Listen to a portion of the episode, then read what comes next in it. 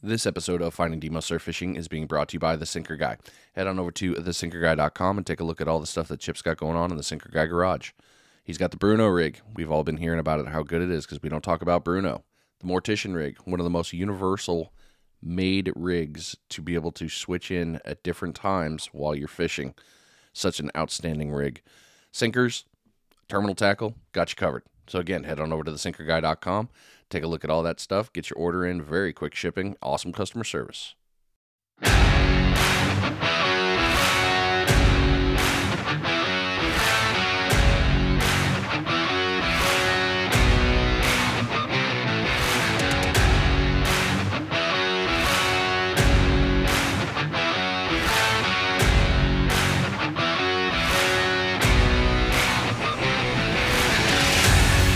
Oh yeah, welcome to another week, everybody. Hope you're doing well.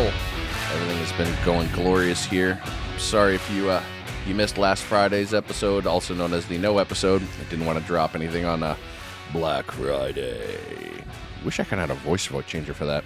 Yeah, I didn't want to drop an episode on you guys. You should have been out there doing your own thing, and that's family time, so I didn't want to bug you with that. This week, though, man, we're going international again. Yeah, buddy. I'm loving these international episodes. These are a lot of fun. This time, though, we are heading to South Africa.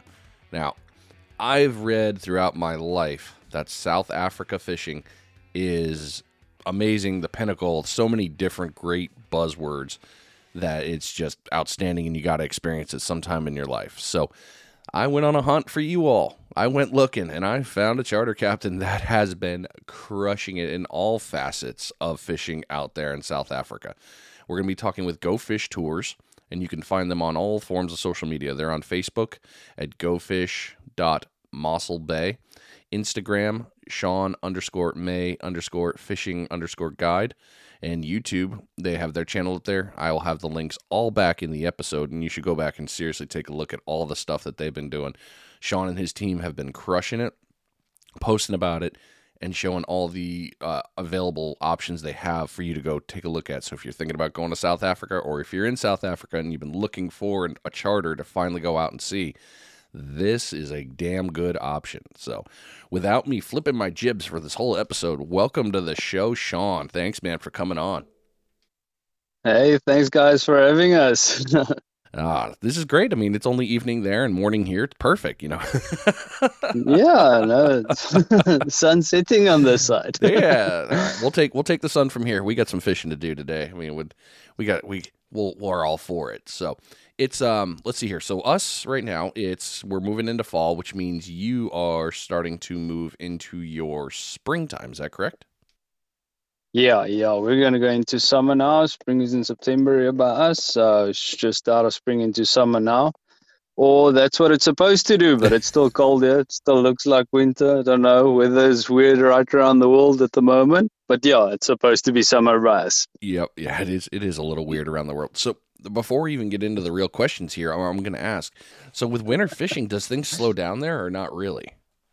Um, normally if we, we, our fishing just changes from summer to winter. So we get, um, our summer fish and winter fish, but I must say the last four or five years, um, the guys actually started preferring the winter fishing. Um, fishing is a bit slower in winter as in summer, but, uh, the size of the fish are just ridiculous. Um, we have amazing fish this summer. This this whole year, winter, last summer season, this whole winter season, and going into the summer now has definitely been our best fishing season in sixteen years, definitely.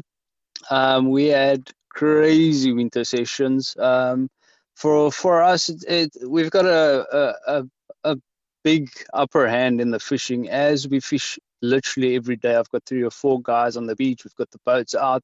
So we stay on track of the fish. We we stay on track of the movement of the fish and, and what's happening because the guys are out there literally every day. And I must say that gives us the upper hand on knowing what the fish movements are doing, where to go and where to go with clients. So we might, we we're very blessed um, in that in that part of the world because we follow the fish and we, we stay right on top of them, putting the clients onto the bigger fish. That's smart. I mean, every day out there constantly grinding, whether you're on or off, and you know what the fish are doing. Yeah, that's great, man. And and the winter yes. fishery turned out a good year for you guys, huh? Yeah, no, definitely one of our best winters ever. Wow. Yeah, we had the worst summer ever here for us. It the the Florida, I don't know what it was. This this summer has been I, I want to say one of the worst in Florida, uh, from what I was understanding from the fishing world as far as the surf went. We had a lot of uh, what we call June grass that's basically just coated oh, the whole no. grounds. You couldn't fish barely at all this whole summer, which was odd. Mm. And it lasted. It, I mean, it, it finally yeah. broke maybe around September, maybe October. It was weird. So I, it's yeah. nice to hear somewhere so in the world the fishing is still good. yeah. yeah. Oh man. All right, Sean. So let's talk. Let's let's go into the normal rotation here. We'll get into the questions. And thanks for answering that one right away, because I'd, I'd always wondered how your fishery was, and I know we'll ask more into that. But tell us your story and what yeah. got you into fishing. Yeah, I've been fishing with my dad, and we fished competitively when I was small. Um, and then started at getting more competitive. Um, I got chosen for the South African team when I was like fourteen years old. I think I was one of the youngest Springbok anglers or South African anglers at the time. Um, and I was still in school, and guys would always beg us, yes, please come take us fishing. We can't catch anything. So then after school, the guys will come and get me at home, and I'll go fishing with them. I loved it, because I get to go fish with these guys, and I can go fish where I want to. And that's just where it started. And after schools on holidays, when I finally got my license, South Africa, you have to be eighteen to get your driver's license. So then I could actually start taking clients out. And the guys, yes, we started. I charged the guys one hundred rand back then. It's like almost nothing uh, just to get out and just to... just to get out fishing. And that's just how it grew. And it's like, I realized, yes, there's a big opportunity here, because look, I, I can't even take everyone fishing. And it just grew from there on. And I just took the step and take more and more clients. And then I bought a tackle shop and then I started small, and just that just grew. And we got another tackle shop, and we got the boats, and I got guides working for me, training the guys up. My one guide's been with me now for like fourteen years already. So the guy knows the ins and outs. They're well-trained guys, very professional guys, and that's just where we are at the moment. That's just step by step, um, moving forward and learning every day. Man, so you, you started out as a kid, enjoying it, started yeah. taking friends, and then you bought at one tackle shop, bought another. And man, you have built the business all around it all. That's so cool. Congratulations. Yeah. No, thanks so much. Yeah, literally we started the small tackle shop. It was probably like four meters by six meters long. Very small. that is a that is a little small shack right there. Okay, cool. And now yes. and now you have kind of a, a couple more or, or buildings.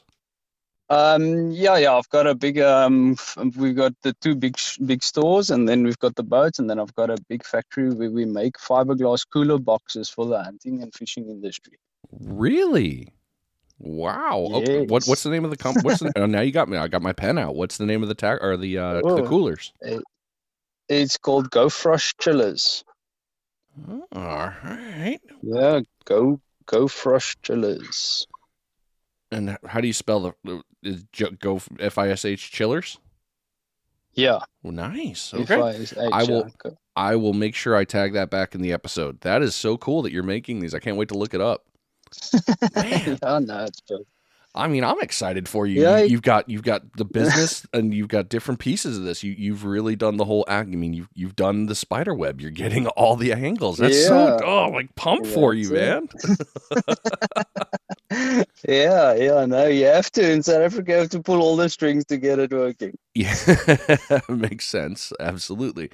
Yeah. All right. So, for your personal time, what type of fishing do you like to do? Anything with a fish are biting. Yeah, it's a difficult question. Everyone also always asks me, so what do you like to do? I say, I hate sitting next to the beach knowing I'm not going to catch anything. So right. I'll, if, if we got a whole family day, my wife's also South African angler. She's also got a South African color. So we'll always decide, okay, we'll wake up in the morning, check what the weather has done the last three days, and we'll know exactly that today it's no point in going to target something you know that's not going to bite. So go and target something that's actually going to, going to take your bait. Um, We've got so many different species in South Africa, so many different points or different bays. Like for you guys, you got island on the on the west and the east coast. For us, I can drive five kilometers and I'll be on the west side or the east side because we've got these bays and little points. Okay. So we've got so many options and so many different structures and so many different reef species that for us, it is literally just checking the weather, knowing what's going to bite where. But one thing I can't do is sit on a sit on a boat or sit on the sand and know in my heart that there's not going to be a fish in this water. Well, I mean, that, yeah. that piece of advice right there is something that I think a lot of anglers don't think about. They're just like, I'm just going to go fish. And it's like, well, yeah, if no, you're going to go target, like that. Right, you can't go target permit or uh, you know bluefish if they're not there. And you know they're not going to bite. Why are you yeah, targeting that's them? It. That's smart. Yeah, yeah. That's exactly it, yeah. Okay, so you... Yeah, they always say fishermen's got the most patience. I disagree. I'm the most impatient guy in the world. If I don't get a bite at half an hour, we move. I said, done, there's nothing here, let's go. Yeah, okay. But I think that comes with the years of experience. If you know that fish must be in that area and you're baited and he's not taking it, then they, know, they are there. Because I, I spearfish uh, as well. We dive there a lot, so... You'll get guys and we'll we'll know the fish are there because we know the area and we know the structure and the weather's right. And there'll be a guy fishing and tell him, but the fish are there, they're just not biting. And then they're always, there's always this argument, no, they're not. I've been here the whole day and we get in the water and you shoot him one, I swim back and said, okay, here's your fish, go home, you've got it now. So yeah, the, the, fish, the fish doesn't always bite. Yeah, and you can't make yeah, them. Because we're so far down low and uh, on on the coast as well. We we got the the Cape Agulhas storms here and everything, and the the barometric pressure is up and down and up and down. So it plays a very big role uh, on our coastline.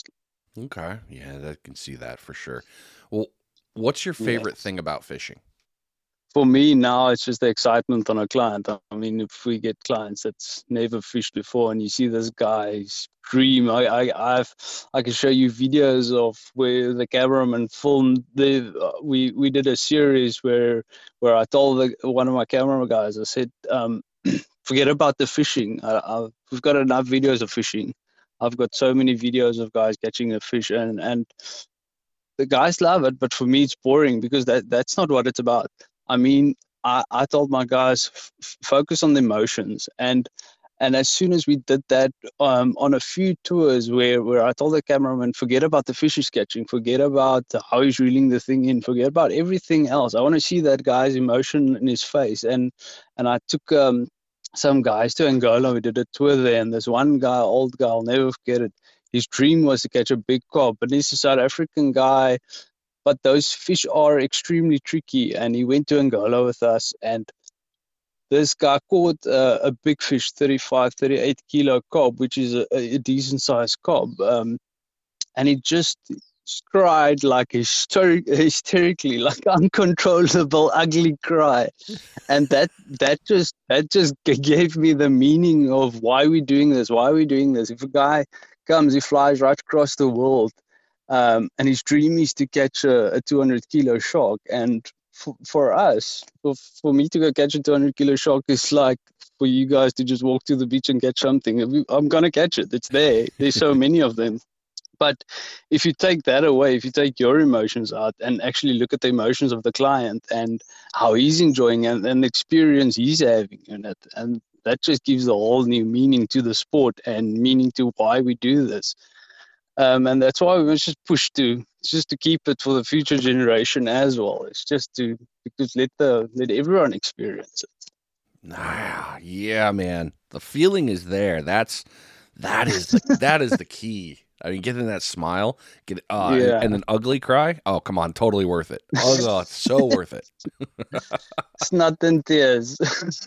No, tears of happiness for catching that monster. You know, dude, congratulations on doing yeah, that. With him. Yeah. That's phenomenal. He'll never forget that for the rest of his life. Yeah, no, that's awesome. Yeah. Well, in your personal time, what is your favorite fish to target? Um, I definitely say those big tarpon up in Angola North. Definitely, there's not much that can beat that in that area. You know, average tarpon up in North Angola is between eighty and one hundred kilos. So that those is, are very special fish. That is um, not a small fish. On the color lines. Yeah, yeah, they've got very they've got very big fish up there. But like I say, you can also get your days there where the weather's not right. Then we go and target something that's biting. For me, I just want action the whole time. Okay, all right. What is a bucket list fish for you to catch? So many. All the ones I haven't caught yet. uh, that is, isn't that the truth, though? It's like, oh, there's one? No, there's like forty I want to catch. Come on. Oh, man. Okay. Yeah, for me, it's just something new. Um, we do tours up in Mozambique as well, and and that coast up up between Mozambique and Somalia, that's very, that they've been tormented by um, pirates, and it's just a very rural area. And if you go fishing there, like I've been fishing my life, I've been fishing thirty-two years. Sometimes I go there and a client will catch something on a jig, and I'll just like, um, I'm not sure if we should touch that thing. I don't know what it is. I've never even seen something like that on the internet. Let's rather just um, be careful here. Yep. so, so for me, that's the excitement, is especially on the slow pitch jigs on, on those rural areas. You never know what you're going to catch. And then sometimes you think, yes, somebody saw this thing somewhere and decided to make an alien movie. That, that That's where they get these crazy Crazy ideas for these alien movies is on these fish. Yeah, yeah, I, that just brings the excitement. You never know what is going to grab. Yeah, I can imagine there. So, I was, I ended up spending, I think it was almost two months in uh, Djibouti. So, I remember looking at the water, like, oh, wow, wow, it looks really clean. And then talking to one of the Djiboutians, they're like, oh, no, that's not clean. Dude, no, no, no, that is not clean water. Stay out of that. So I, I learned quite a bit about the Horn of Africa and the differences in water off the coast there. So they, I can yeah. I can understand what you're saying. Where, yeah, no, no. where are you all located in South Africa? I mean, granted, it's a big, big country, and you got a lot of land there, all the way down from Cape Town, running all the way yeah. I mean, over to Durban. Where are you at? I'm I'm in Mossel Bay. Uh, that's about three hundred fifty kilometers from Cape Town. So yeah, all my clients will fly either into Johannesburg or Cape Town, and then just do a bounce flight from there to George Airport. That's about twenty minutes away from me. Okay, so you're down. Okay, so you got that nice that yeah, southern um, southern tip. Yes, we're on the southern tip. Yes. But we've got lots of bays. So we I'm basically I live in Dana Bay. And then nine kilometers to my left, we have Mossel Bay, and ten kilometers to my right, we have Bochums Bay, Fliers Bay, Cannon, and Horitz, which are all bays and big points. It's like massive bays. So if we have a west wind, I literally fish on the inside of the bay out of the wind. If we have an east wind, we fish on the other side. So we're very blessed. Weather, weather doesn't really affect us at all. Currents doesn't really affect us at all. And even if we have a seven, eight meter swell, we literally just fish on the other side of the bay then, because then the waves will eat that side of the point. Yeah.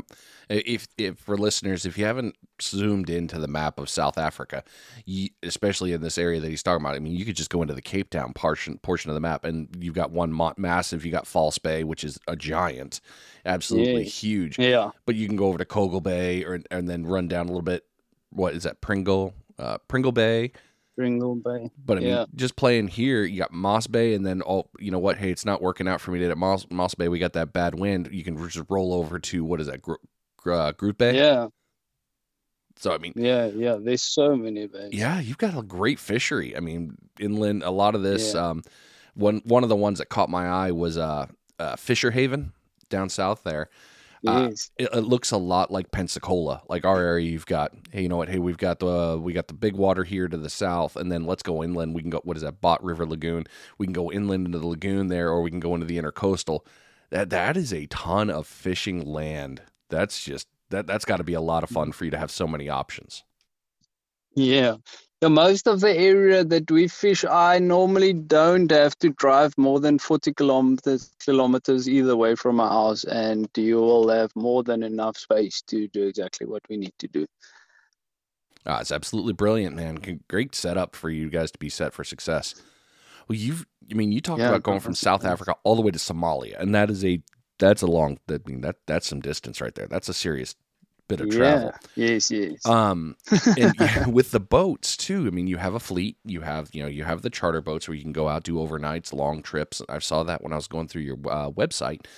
Do you also yes. go over um, through those ones? Do you kind of stay just onto the south southern tip there, or do you try to push up uh, over to? Uh, I mean, I heard you talk about Mozambique. Uh, do you take the yeah. boats through there, so, or is that something different? Yeah, my my boats stay in Mossel Bay. We pull them between. My boats will move between Mossel Bay and Cape Town for the tunas, the big tuna run, and all of that. Okay. But that will be between Cape Town and Mossel Bay. We can do Strays Bay and Still Bay and all those little places. But that's basically the area my boats stay because they're big boats.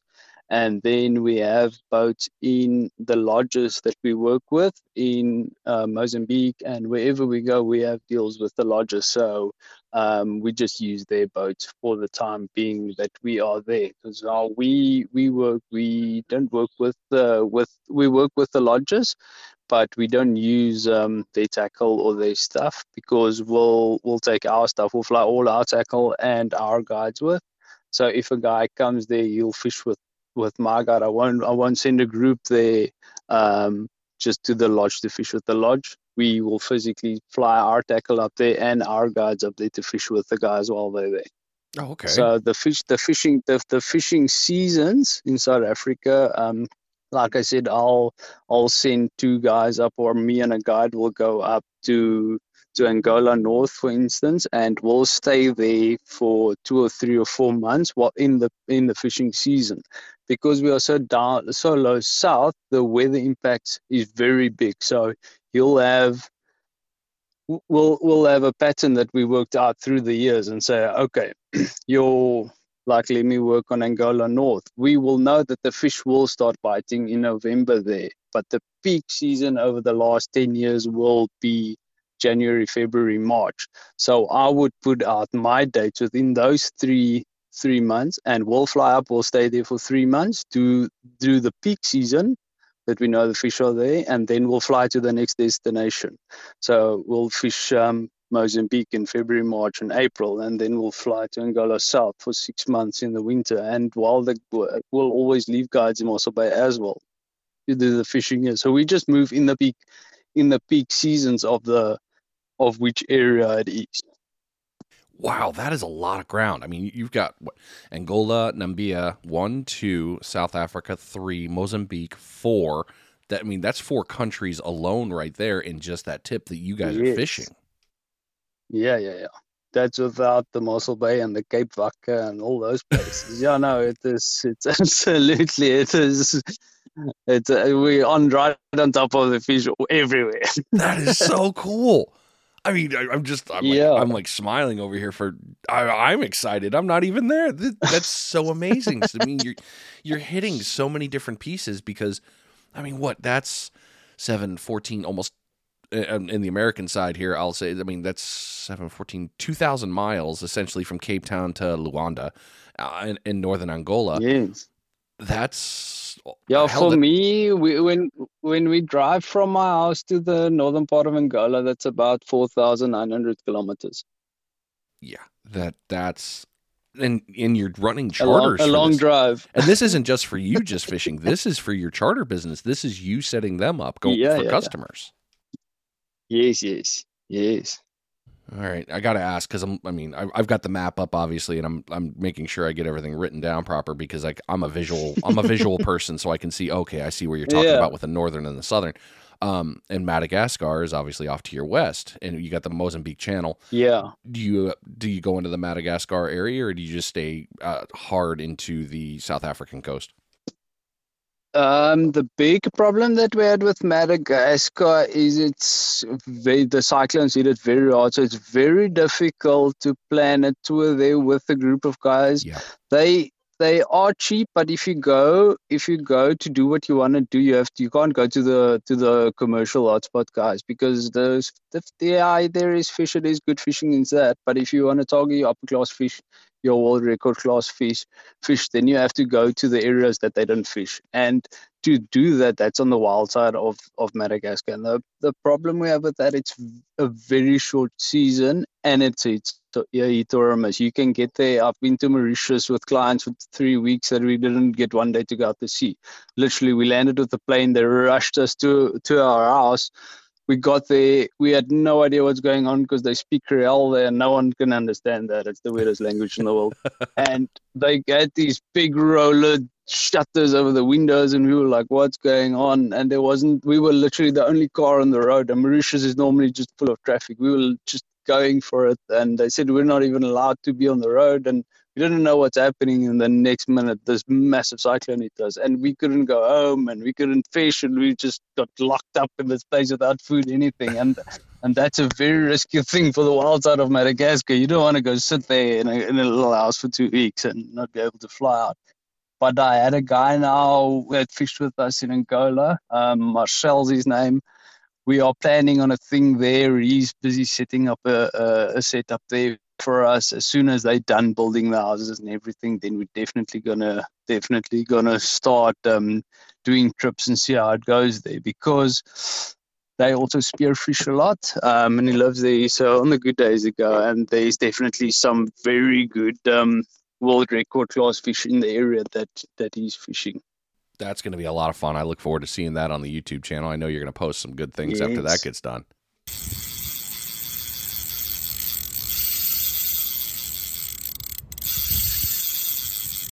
Bait check. This is the first bait check of the episode. Make sure you reel that line in, double check to make sure you still got bait on that hook. If you haven't caught yet, make sure you change that bait, get something else out there, because apparently the fish doesn't like what you're chewing on. So get it back out.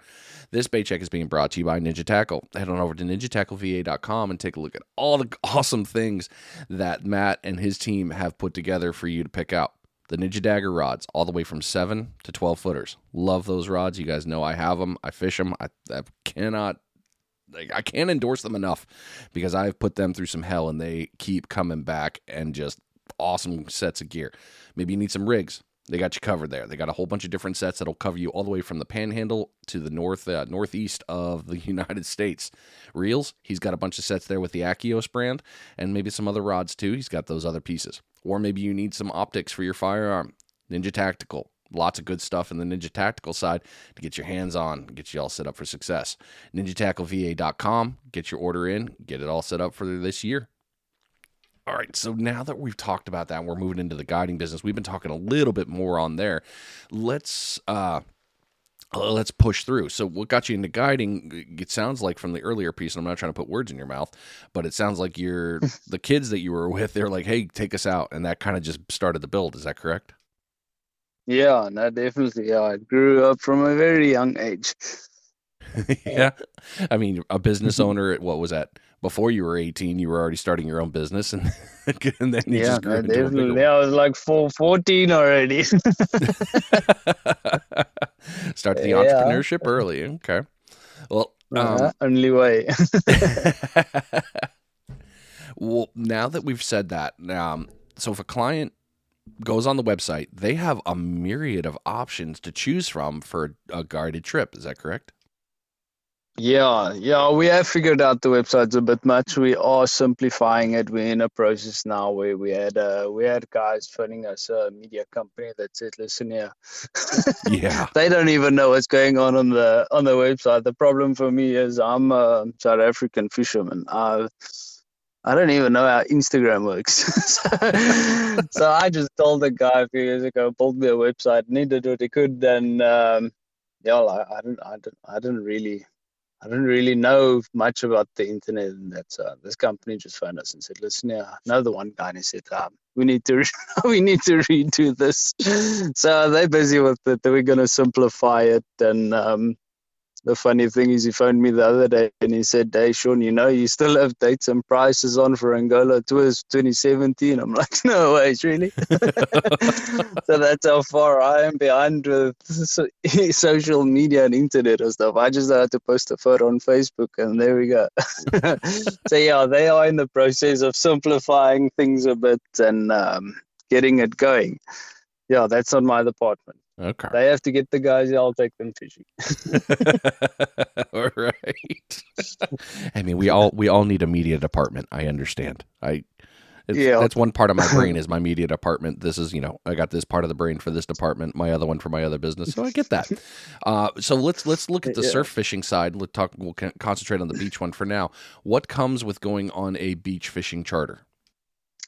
For me, um, in Mossel Bay, the best will be to do the Cape Vaca tour. We have a house on a, we've got a private nature reserve that's owned by one of my friends. Um, it's called Cape Vaca. It's on the point between Horitz and Bochums Bay. Um, it's a four-star house. There's only one house on the entire um, private nature reserve, so no one can bug us. You can do everything. And the water on one of the best fishing spots in South Africa is not even twenty meters from the front door. Um, they placed that house, and the house is over one hundred years old already. His grandfather built it, and they built it up, and it is literally on the best fishing spot in South Africa. It is covered. The big waves can't get there. You can fish there every single day in the biggest storm there is. And it's got all the structure on your uh, right in front of the house is where we catch those massive sharks and rays and edibles and whatever you want to do. And three hundred meters to the right side is the end of the point. Then we have the wild side. So you've got the waves breaking there, rolling onto a nice reef in a private nature reserve. So that means we've got all the species there. If you go and sit there the whole day, you can literally catch species after species after species after species. Um, so what we do normally, we'll leave one guy with the rods in front of the house. They'll always stay in the water um, while we fry or whatever, make food. Rods always in the water. When we go to bed, we just open the front windows and stick the rods through the window and put them under the bed, and you'll wake up with the giant drill screaming. And in the daytime, we'll leave one guy with the rods, and then the rest of the guys will be on the reefs catching species for the guys. That's all out there to catch species. So that's definitely one of the most comfortable fishing experience. There is not many places like that in the world. It is an extremely special place. Um, and that will just definitely be the one I would say for somebody to come to South Africa for. If you want to come there, definitely that's the one. I mean, it sounds like the one you bring your whole family to. You, hey, I want to go fish. The rods are yes, right there, and everyone else is relaxing in nature. Does, yeah. Yes, definitely. I know it is a very, very, very special place. Well, with this location, you were saying that basically there's tons of things to catch. Is there a specific target species, yes. or is it, hey, we're going fishing, and what do you want to catch? We're going to put you on what you want to catch. Yeah, we can do that. Um, most of the clients will tell us beforehand, well, we, they want to catch this or that or that. But um, everyone, of course, wants to catch the big shark. Um, we've got so much time that the guys are tired. Okay, we've been fishing on the rocks. Let's go for lunch. There's a shark rod in. So when whatever we're doing, it's literally an area of two, three hundred meters. So you can be standing fishing for whatever species you want to catch, and you can just literally turn around and you'll still see your big shark rods in the water. We, we, we lots of times we'll be standing there and you'll just see a rod flat to the sea and there's two hundred kilo bronzy on the other end, and then you just have to run like hell to get there. So yeah, oh, but, but the species is, like I say, it's so easy for us. We know exactly where they are. So if a guy tells me, listen, yeah, I really want to catch this or this in this trip, um, our tours are normally between four or five or six days. So we'll we'll pick a, the weather, we'll check what the weather for that week, and we'll make a plan and just tell the guy, okay, the weather's right here for this. Let's, let's leave today, leave the shark today, and we'll get in the car. If we need to drive to another place, it's very close. You go for breakfast, catch something there, and then go back, get the guys what they want.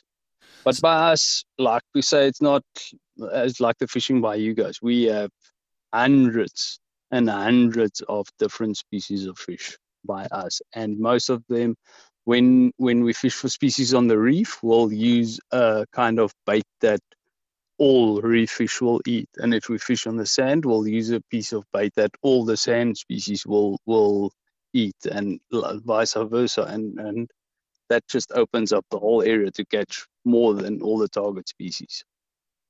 Well, you've definitely got your game dialed in. You've been at this so long, that makes a lot of sense, and that's very smart. So that piece there. Yeah. One thing you said caught my ear was you're talking about a six-day evolution. This is an all-inclusive. This isn't a one-day in and out. Uh, do you offer the one-day thing, or is it this is what we offer? Yeah, is the yes, weekly? We do. No, yeah, yeah, we definitely, because lots of guys come here on holiday and they decide, oh, today's a good day, we want to go fishing, or they'll phone us and tell us, okay, we're here for this week, we just got this and this planned. What can we do on Wednesday? And then we'll check the weather and tell them, okay, this and this and this is uh, your options. What do you want to do? We wow. also have the the the cage diving, and most of the international guys come here to swim with the great whites, um, and that's then when we incorporate either the hunting or the fishing or whatever with the guys. Yeah, no, no, I'm good. Great whites, great, great whites are uh, they're really cool to watch on T V for me. That's just me personal. But nah, that's really puppies, cool. Man, we swim, we swim with them almost every week when we go spear fishing. They they're just another shark. Uh, just got a bad name to them. It's like a pit bull. I've got pit bulls at home as well. They're the most gentle dog. My pit bull's never even done anything, but everyone's scared of a pit bull. It's exactly the same. I, you know, it's really weird for me, and people are going to judge, and I'm okay with that. I'm actually not worried about getting bit by a great white. I mean, the, we, the bites from a great white are not common, right? I guess for us here in the U S, it's more bull sharks yeah. and a couple others. It's the speed. Yeah. The sheer speed of that fish, it, it's a, a little terrifying for me of how quickly they can turn their bodies and move. I'm like, yeah, no, I'm good. I don't want that kind of surprise in yeah. the water. Yeah, for us, we're so used to them. They just uh, just another shark. Yeah. You must, you must, you must just know you, you saw him, then they all relaxed. Okay, I'll remember that if I ever try to get into the cage. I'm good. Um, so uh, w- with running a charter versus your personal day of fishing, how is that, how is there a difference for you, or is there a difference for you? Um, yeah, in a charter, I don't fish at all. Well, I'll I'll fish with the guys. I'll do everything for the guys. I'll cast in and put bait on and everything. I'll help the guys out. But um, for me, on a personal thing, if I go fishing for myself, I I've been targeting big fish my entire life. That uh, that was my drive in the beginning, and um, always wanted to go bigger and better and just more and more and more size for the photo and thing. And I'm I'm now, as I'm getting older, realizing that the fun side. So for me, we've I like in just taking smaller rods. Sometimes I'll go to a, a reef section that I know is going to be productive, and and I literally just want to speed angle, like see how many species you can catch, different things, or or just if you always want to try something new, just take that time and de- develop something or do something new that will help a new guy.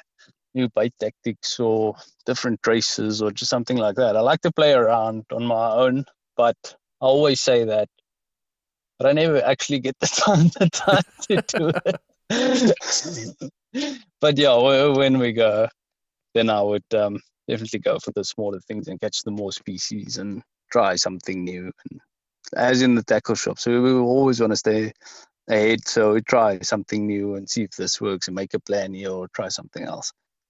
Well, that's, I mean, hell, that's fishing. If you're not trying something new, I mean, are you, you're becoming a dinosaur. You're going to go extinct. You got to try new yeah. things to get, become better faster. Yeah, yeah. No, definitely. one hundred percent. So you talked about tailoring. Well, we kind of talked about this a little bit. Now, if a customer, and this is great for the whole international community because you've got people that live in South Africa that are obviously going to want to go on charters. And then you've got people that are going to travel yeah. into South Africa because for them for holiday, you know, some people are, are going to want to yes. run down there and get those. How do you tailor your trips to the customer? Yeah, every tour we do is um, is going to be custom built for the guys. But during the years, we've got lots of international guys that come here every year. We already know what they want to do. They've already done everything. So for them, it's just easy. They'll most of the guys will phone me, hey, we're coming this day and that day. Let's see you then. It's done. Speak to them for the whole year again and you just pick them up. Um, but the thing is, with, with our clients, they've been coming every year for so many years already that we actually became such good friends. We, uh, we chat to all in the WhatsApp groups. We've got a Go Fish family WhatsApp group. And um, actually, you've just become family with the guys. You become such good friends, and you really know the guys. They invite us there, and vice versa. And it's, it just becomes fun where where a client just turns into actually being a, a proper good friend on the other side of the world. And we speak regularly with the guys. So Yeah, that's a, that's just the, the point of the whole thing is you get a guy, he tells us, um, Lauren, my wife, who's on the computer most of the time, so it, she'll always ask the guys, okay, you want to come for fishing these days and these days? Do you want to do any extra activities? And the guys will tell us this. Or the good thing for us is everything that we can we can um, add to to the tour is within, like I said, a thirty, forty kilometer range from my house or wherever they will stay. So it's very close. So if a guy wants to tell me, listen here, I want to come on a fishing trip, but I would also like to hunt. There's six or seven game farms within forty kilometers from my house. So we'll fish two days. We'll tell the guys, listen here, the weather's good for the hunting on the farm on this day. Let's make this our rest day. Then we go hunting and we go do this or go do cage diving, or the guys want to, we've got that, the world's longest zip line thing over the sea. They want to go do that. We said, okay, the fishing's going to be bad this section of the day. Let's go do it then. So we just, actually, the guys just tell us, listen, yeah, this and this, and this is what we want to do. And then when they get here, we see what the weather is going to do, because you don't want to plan ahead and then tell the guy, okay, on Wednesday, we're going to go hunting. And then Wednesday is your best fishing day. Right. So we always tell the guys, listen, you tell me what you want to do, we'll do it. But we, we're going to focus on the fishing. We're wow. going to be fishing on the good fishing days, and with the bad fishing times, we're going to go. You got like an, oh my gosh, that my, my head hurts. You have a whole outdoor mecca. There's everything yeah, no, there. We've got, we've got everything there. Yeah, no, everything. And my boat is permanently on the boat. If the guys want to go out on a deep sea trip, because you see, listen, yeah, the sea's flat as a pond, the fishing is going to be good on the deep sea. You just drive around, get on the boat. The boat's on the mooring in the harbor. There's no launching, nothing. You literally get on the boat. The tackle's always ready on the boat. You just get on and you go. Wow, Sean, way to go on this whole thing. I mean, you, my goodness, that is so much awesomeness in one little package to be able to go to your, to go through you. I mean, I can go fishing, you can go hunting, you can do nature preserves, you can do a, a house. Everything is all set up where you could basically just it, contact you or, or Laura and be like, hey, this is what I want to do. Can we do this? And it's all set up. Yeah, no, everything's done. Yeah. Wow. I mean, she's yeah, we quick. Also, yeah, no, it's perfect. yeah, yeah, that, that's the that is the right word. I mean, for sure. And she is very responsive to emails. I mean, I sent my email to you. I know we're at an eight-hour time difference. I sent my email to you. I think it was midday my time. Um, and first thing in the morning when she woke up, she responded to my email, and we were already getting a dialogue back and forth to get in touch with you. That I mean, you were very yeah, on on the awesome. spot with this. Yeah, no, you have to be. Well, okay, so if people want to book these charters and these adventures, I mean, the whole thing, how do people, how do you, how do you want people to reach out to you to discuss this stuff? Um, mostly through Lauren, because I'm fishing most of the days in this, like in South Africa. Like I told you, the signal is terrible. Um, so Lauren is on the Wi-Fi at home, in the office, wherever she is. She'll always be near Wi-Fi. So it's definitely info at go fish tours dot com. Um, that's our name and the website and the email address. It's everything info at go fish tours dot com. And um, if they want to speak directly to me, they can just send me a WhatsApp. Um, I'll get the WhatsApp whenever uh, whenever I have signal. Um, most people will just chat to me on the WhatsApp, and Lauren will also give my number through the email if guys want to speak directly to me. But I won't probably be as responsive because I'm on the boat and busy with the clients most of the times. So. Yeah, and I said her name wrong. I'm sorry. It was Lauren, not Laura. I apologize. Please uh, yeah, Lauren. No, no. T- tell Lauren I'm sorry. If she listens to this, I am so sorry. I did not mean to mess that up. um, yeah. one, last, no, one last question about the business side here before we move on to the next side. What have been some valuable lessons learned after starting and running your business ventures? Yeah, there's so many. Yeah. Don't get knocked down. If you get knocked down, stand up, go again. Yeah, I thought the most important thing I would say, and the lesson that um that I've probably learned the hardest, is you must never forget to enjoy what you're doing. The, the second the second your heart's not in it, um, get out, um, because then you're doing something wrong. If if you can't enjoy what you're doing, if you can't um if you can't smile with your clients, then then you, you shouldn't be in that business. Great piece of advice right there. Seriously, great piece of advice. Yeah. Yes, no, definitely. I would say that is the most important. All right. Well, you've already moved into another section here, so we're going to transition into the third section.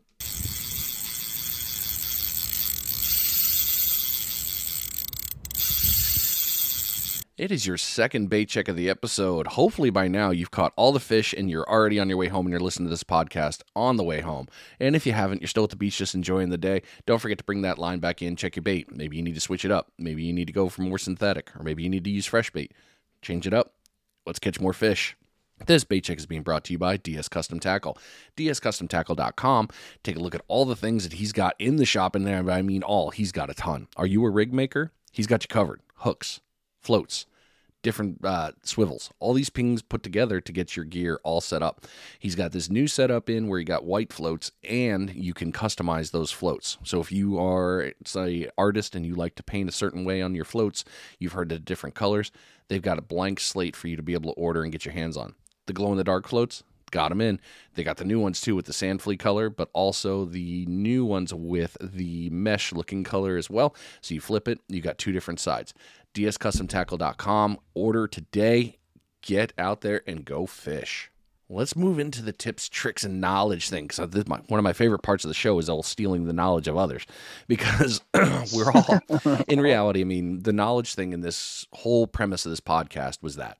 Um, I, I believe fully that we all learn from each other, whether it's a, a tip from nineteen sixty-eight or from, uh, you know, to yesterday's lesson. All of these things are important. Mm-hmm. We did an episode not too long ago with uh, Go Fish Australia, and they do a setup where the guide goes out with them, but they also have another uh, trip where they'll fly out on, helo, on a helo, and you get to go f- fish with one of the Aborigine tribes. That kind of knowledge from thousands of years pushed in, that's, again, going to make you a better angler wherever you are in the world. It, it's all fishing. So I love this section for this, because your knowledge is going to translate to something here in Florida. It might even transfer to something in Texas, California, all the way into the Europe, all that. So how do you personally plan your fishing trips? Yeah, for me, it's one hundred percent. Like I said, we're on the south side, so the weather by us is crucial on your fishing spot, your bait, and whatever you're going to do for the day. We also have, we can have water temperatures. Our water's cold, but for us, a very good, very warm water will be between twenty-two degrees, between twenty-two, twenty-five degrees is too hot. That is in our peak summer. So with us, we can have the whole sea will be twenty-five degrees, and literally within two days of a strong southeast, our water can drop to nine degrees, wow. Literally overnight.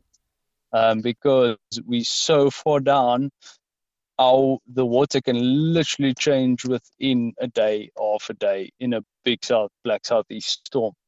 Um, so we get these storms very regularly. The currents, as we, we're in the corner, so we've got um, all the, the Mozambique or North current or the cold current, so it all depends on the weather where our water will be moving to. So the, with with our, with the local knowledge, we would know after a big southeast that, listen here, the water has dropped ten degrees, has dropped fifteen degrees, the fish are in shock, they're looking for warm water. So we will know in this corner of that bay there would be a, a cube of water that is um, trapped there. The hot water is pushed into that corner and all your fish will be there. And so for us, that is the, the upper hand on, on local knowledge. And that is something that you will never know if you don't, if you're not with the local. If you're not with the local that can tell you, listen here, this is what happened. This current runs in this angle. Now the wind has turned that current into the bay and your hot water is going to get stuck in that corner. Wow, and yeah, those thermals are going to make a huge difference of pockets for fish. Massive, massive difference, yeah. Yes, especially we, we've got those um, big sand, sand sand tigers, or what do you call them? We call them ragged-toothed sharks. Yeah. Um, they absolutely love the cold water areas. If clients want big ones, you'll know, okay, there's going to be a pocket of cold water there with this wind. Let's go there. You know, if color there, you're definitely going to get one. Okay. How do you select your spots to set your fish up or your gear up? yeah, that's the, that's all going to depend on what the client wants to catch. Right. Um, and then we will just put the whole picture together.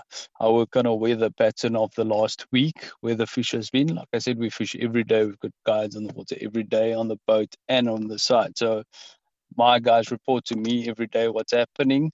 Um, I would know the guy, the boat's been all the way on the east side. The water's cold there. It's green water on the right side. The guys were fishing from the side. Warm water, clean water's on that side. So I would know exactly what the pattern of the water is. And just with one bit of knowledge, I already know, okay, the water's green on that side, the water's clean on that side. So now if we have a west wind, I'll know that hot water will move there and that green water will move into that bay. So you can plan more or less what your next week is going to look like just by knowing one one section of a day, what is happening in the area. Do you boat mostly use set rigs or do you throw lures? How, what is something you do with fishing?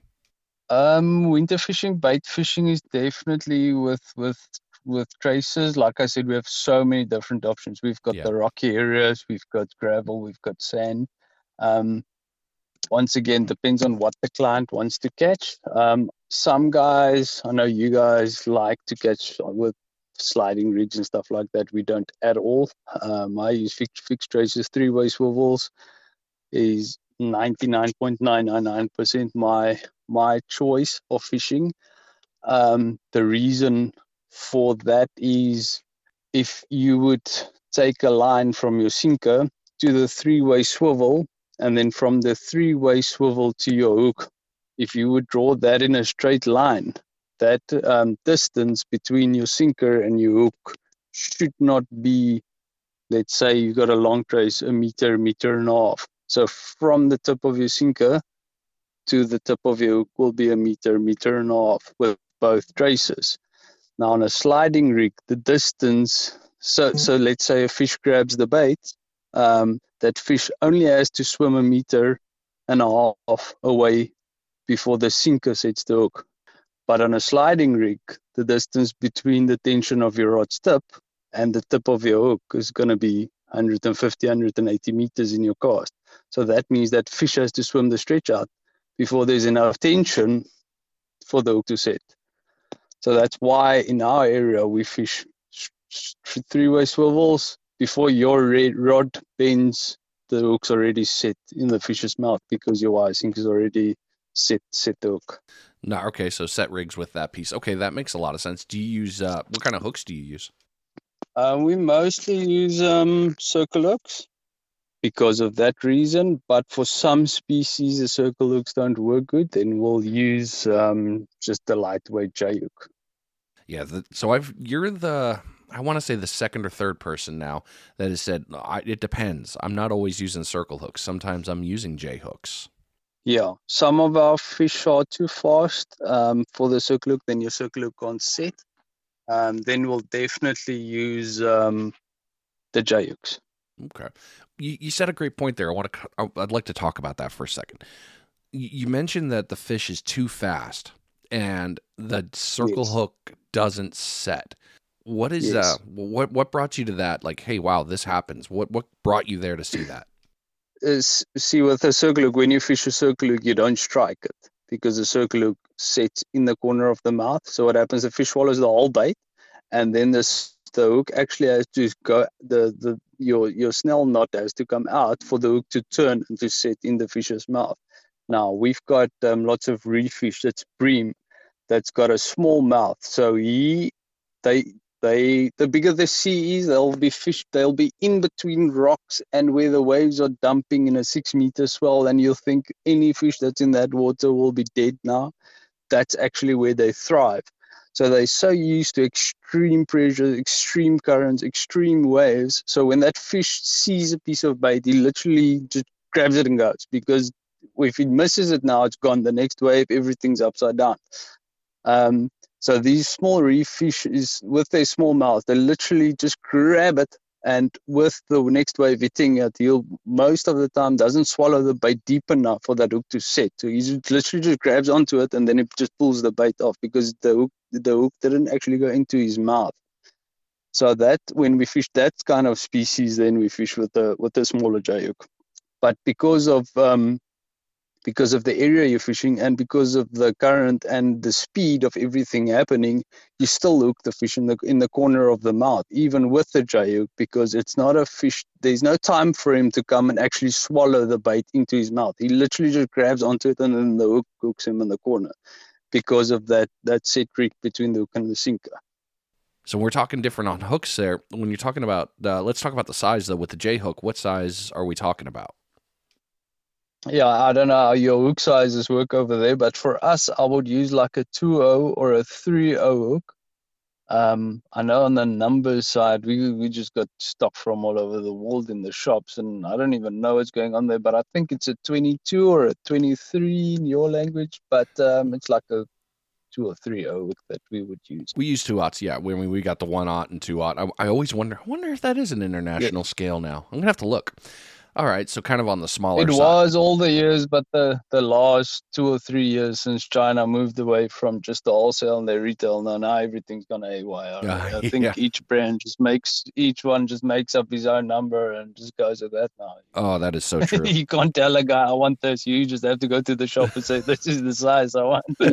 This looks cool. Let's take this. Yeah, because now I mean, what you've got, you've got tail hooks, which is kind of a circle hook, but not. Then you've got J hooks, but then you've got octopus J hooks. Then you've got long shank J hooks. Oh, hold on, let's let's throw in another one. Instead of the two aught or the one aught, we're gonna go with these other circle hooks that are size. Uh, what is it? A size one is um re, or hot, huge, but then you can go to size six, which is smaller, which is totally backwards from our one aught, two aught size. So yeah, yeah you're right. It, it's a whole different language in itself. Yeah, I've got one hundred twenty-eight different ranges of hook in the tackle shop. So oh. I really don't know what's going on anymore. That is so painful. Yeah. Okay, well, so if you're going to go to a new place that you have.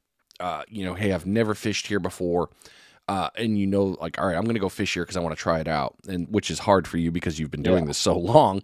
But just imagine yes. back in the day here, um, when you do go to a new fishing place, what do you do when it comes to planning? Find a guide. it, it, that's a good advice. Find a guide. No, I've. Um... I've been all around the world, um, and there's no ways that you will know. Um, the lucky thing for me is I'm in the opportunity now where lodgers will phone me and say, Sean, we want to work together. Um, we want you to come. And then I always have this deal with the guys. I would come, but I don't want to stay for less than at least two or three weeks where where I'm with the guide. He's going to show me his first week what they do. Um, then I shut up. He does what he does, shows us exactly the way the lodge operates. And um, then for the next two weeks, I would work with that guide and we'll see how we can combine knowledge and everything to work out there. That's normally the time. Some some lodges, when I go to Angola, my first time in Angola, I went for a month. I literally fished all the facets, rock and surf, in the estuaries, fished everything, try new things, same pattern, fish with the guide, get to know the guide, get to know way his style of fishing and understand how the lodge has been operating, what they're doing, and then um, just build up from them. You're never going to You're never going to go blind into a place and have success. Yes, you might fluke a fish, but um, you might catch one or two fish in in, in your holiday there. Um, that's worth it. But if you if you actually just spend the time with the guide for your first few days of the trip, I, I, we normally have the guys that come here on holiday and they come to the tackle shop and this guy's got all the plans and he buys all his tackle and everything. And um, no, he's going to catch fish. And he, the, this holiday is his fishing holiday. It's with the family, they're going to catch fish. And then he spends his whole holiday here. And now at the end, he realizes, listen, I haven't caught anything. And now his wife and his kids are laughing at him. And he decides, listen, yes, I'm just going to book a guy to go and catch fish. And now he comes with us and he says, yes, if I just knew this in the beginning, if I just did this, I would have had so many fish. So I always tell the guys, come with, pay the extra bit, and just just spend one day with the guys. Let them at least show you what to do, and then you can build yourself for the next of the holiday, because then you've got the background on the area, you've got the background on on what you're actually doing. So for that that's just the rule right around the world. Wherever you go, first get the knowledge and then build from there. Don't try your own thing. It's not going to work. You might catch one or two fish. You might cook them. Yes, it does happen. I've seen crazy things in Mossel Bay with people catching crazy fish called checkout fish by fluke. It does happen. But if if you're going to go on a fishing holiday, get the guide on your first, very first day. Let him show you how they do it and build from there. I mean, it's smart. It's and it's you got to keep your pride in check. I mean, if I'm yeah. traveling somewhere, I know I'm a good fisherman. I know I am. However, yeah, I also, I mean, yeah. you, you said it right there. You've been a professional angler from your youth. You, you grew up in the fishing. You, yeah. you started out in the, that world, but you went to another place knowing what you know and still said, hold up, let me get a guide. Let me learn how you guys do it. Even though it was a business venture, you still wanted to do that because you wanted it's... to make sure, hold on, let me see how you do it. And then I can replicate it. Yeah. Yeah, no, always. You'll never know anything. You'll never know everything in fishing. You will always learn till the day you die. And especially in a new area, especially even if you get a little kid from a village, take him. He knows. He's been doing it his whole life, especially in the African countries. Those kids just live off fish. If, they don't, if he doesn't catch a fish, he's going to die. Have you ever been in that in that situation where if if you come home tonight without fish, your daddy's going to give you a clap of your life? So take that kid with. He knows what he's doing. It's his survival tactic. Yep. Yeah. Survival works. Um So yeah. if you're out there fishing, you, even with everything you know, and the bite is not on fire, how do you adjust your tactics? For me, definitely, um, if the fishing's slow, then go deep and slow. That's how it works. Fish is fast, top and fast. Fishing slow, slow and deep. I don't know if you guys use slow pitch jigs on your side. I was very skeptical my whole life about slow pitch jigging and the whole vibe about the small things catching the big fish. And then I got sponsored a whole bunch of things to try, and they've been on my boat for how long. And we've got very good um, fish finders, or what you call them, sonars on, on the systems on our boats here. And I can tell you when I'm over a school of fish that this is the fish, this is more or less the size of the fish. Um, I can tell you accurately what is under the boat.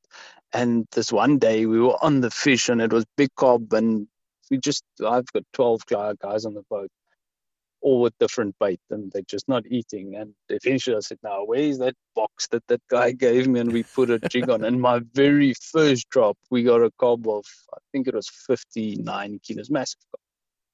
And I said, what? And this little jig is, uh, I think it was a sixty gram thing with little tiny, three little uh, jig barras. It was called jig barras. And I said, what is this? And this little thing caught this massive fish. And I literally dropped three drops, and we got three big fish in a row with twelve guys on the boat with bait on, without a bite.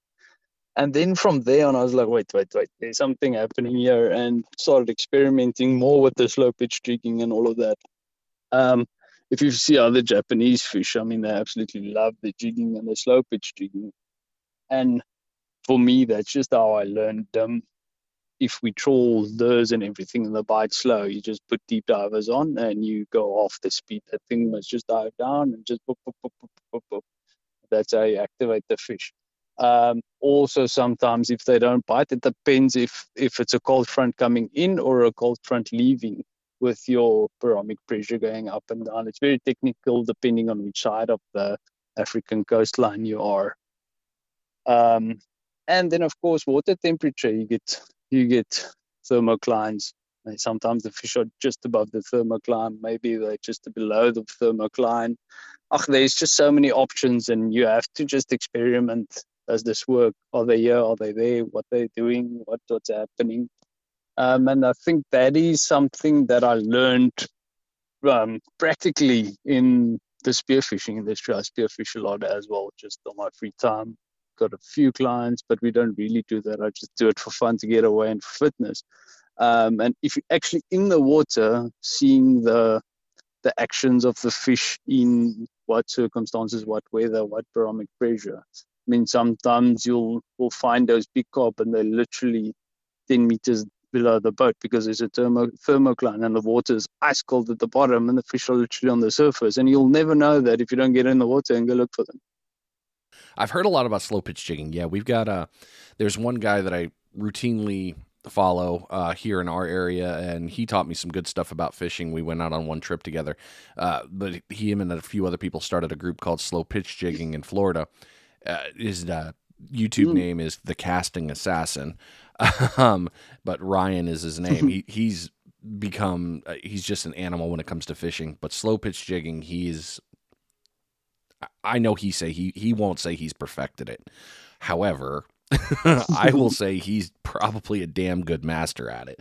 He, he has really, yeah. really explained how slow pitch jigging is such a big deal. And then we got another boat captain that does it routinely with uh, light tackle. Uh, thirty-eight light tackle is our guy uh, up here, and he has mentioned how important jigging is on that. He's like, they can, we catch amberjacks with it. He catches monster fish left and right. So yeah. you're talking about slow pitch jigging and how impressive it is. It is a true great thing that really works.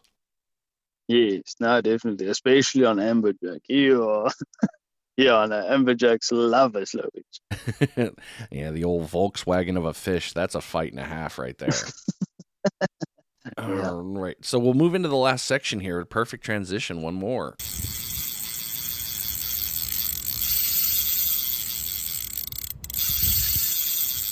It is your final bait check of the episode. So hopefully, like I said before on the second one, you've caught fish, because we're oh, over an hour in now.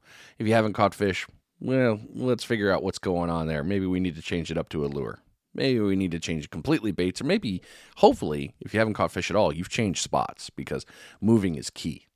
Don't sit in one spot and not do anything.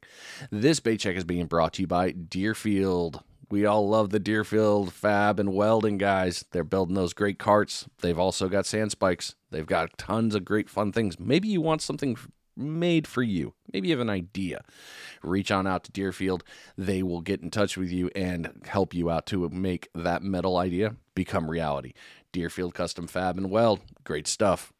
All right, now that we've gotten into the end here, we got last two questions for you, and I'll let you get back to your night so you can enjoy your evening.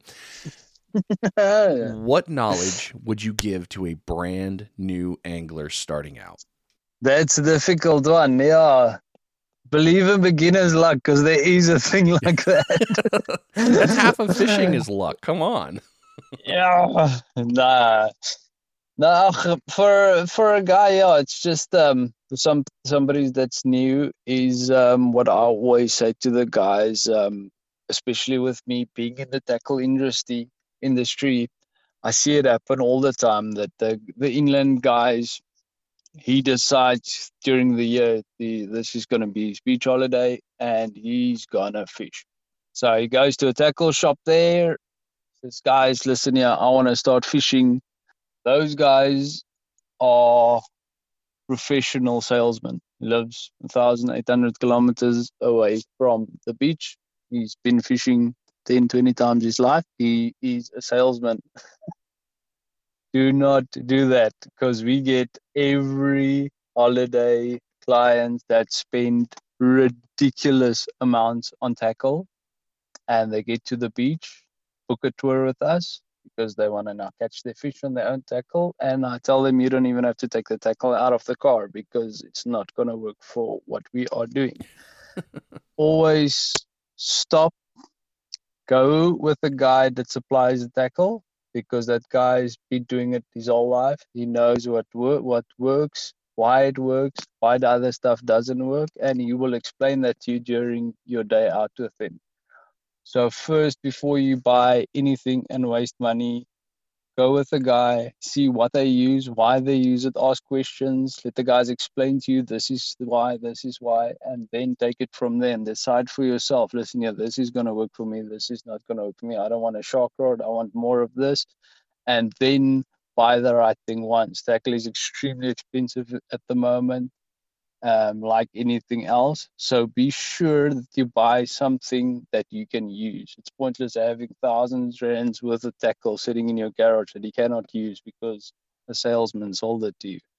Um, that's definitely the one thing that we always tell a guy, guy, well, come into my tackle shop. There's We've got we've got decent stores, so there's so many options for a new guy. And if you put yourself in his shoes, he's got no idea. He's got no idea. So you can literally sell him anything. We always tell the guys, let's rather not go this way. Come fish with us once or twice or three times. Come do a shark fishing trip with us, or come do an edible fishing trip with us, and then you can decide which way, or do you want something in between that you can catch both species, or do you want to specialize in in something? So on the on, on the tackle side, always do that. Get the idea before you buy the product. And then just, yeah, learn everything about the area. It is, I get guys here, they come fish in Mossel Bay, but this guy can tell you back to front what's happening in Madagascar. This is not the sea. You need to focus on the area that you're going to fish, what you're actually going to fish for in that area. Don't come and target uh, a fish in, in water where that fish isn't even there. And yeah, then the, the very most important thing is um, to catch fish, there must be fish where you are. You can sit there with bait in the water your whole life. Is there, if there's not fish in that area, you're wasting your time and your money. Yep. That's the worst one right there. Yeah. It's like, they got to be here. Mm. They got to be here. They're not here. Not here. Yeah, to catch fish, you need fish. Yeah. Key ingredient. Yep, yep. All right, so the final question for you today, Sean, and that is my one of my favorite ones to ask because, you know, you never know on this one. What's next for you? Mm. Yeah, I'm excited because we've got a few new destinations um, upcoming. Um, we had a whole bunch of guys phoning us. We were actually going to be doing Malaysia and a whole bunch of other places as well, and everything was planned, and then COVID came. And everything sort of slacked off, and the guys are picking up. The the fishing travel industry is definitely slowly but surely. I think that was one of the last tourist um, ventures to to restart after COVID, uh, as everyone was scared of traveling, traveling all of that. But everything is slowly but surely going to back onto track. The flights are opening up all around Africa. We still have a few hiccups. So we're excited for, for the new destinations, and uh, the good. The, the, the, I'm now in the position where, where I can leave. All my guys are fully operational. They can run all the businesses. They can do the tours. I just tell them this and that, and just the key ingredients. So I don't have to focus so much on the business side of everything anymore, and I can actually go into these new places now and and, and fish for myself and enjoy the new area and, and meet new people. And just for for during during the COVID, uh, with everyone being at home, um, they were watching so many videos, and we got so many new clients coming in into Mossel Bay, into my hometown now. And I'm just excited to meet the new groups and the new guys, and just to just to extend extend the whole GoFish family range. It's very exciting for us. It sounds like it, and I am really excited to see all the stuff that you guys keep bringing in, because you got a lot of great content, yeah. But you're going to so many great areas, and now with the national mm. side, it's even better, man. So congratulations on everything that you've started, builded, and yeah. uh, built and accomplished so far. I mean, I know it's you're just getting warmed up. You're not done yet, but congratulations. Yeah, no, definitely. No, thanks so much. Thanks so much. Well, thanks again, Sean, for coming on the show. We will talk soon. That's it. Thanks, guys. Thanks for listening. See you soon. Absolutely. All right, ladies and gentlemen, hope you enjoyed this episode. We've been talking uh, so much about fishing down through South Africa, but also running through on different parts of the con- continent there, if we're talking about. I mean, we went all the way north to Somalia. That That's pretty far up from that southern area, Mozambique, Angola, uh, lots of great things available. So uh, as I opened up the show, don't forget to take a look at Go Fish Tours. You can take a look at their website. They've got it on social media. Lots of great options for you. If you have questions about the episode, you're welcome to reach out to me, but you're also welcome to send them a message. Send Sean and Lauren a message, they will get in touch with, uh, they'll happily respond. They're very quick to respond. If you're looking at going out to those areas to go on holiday, vacation, to go fishing, reach out to them to set up your charter. But you also heard there is a housing available. You can get an all-inclusive built together, but that's their world. I don't know anything about that, so you're going to need to reach out to them. If you liked this episode, don't forget to like, share it out there. Help somebody become a better angler. That is the most important part of this episode and show in general. I want to help you become a better angler, whether you're here in the United States or in Africa or Australia, Europe, all those pieces. I want you to get out there and get fish, and I'd love to see what you catch. You've been listening to Finding Demo Surf Fishing. Thanks again for being here. I am out of here.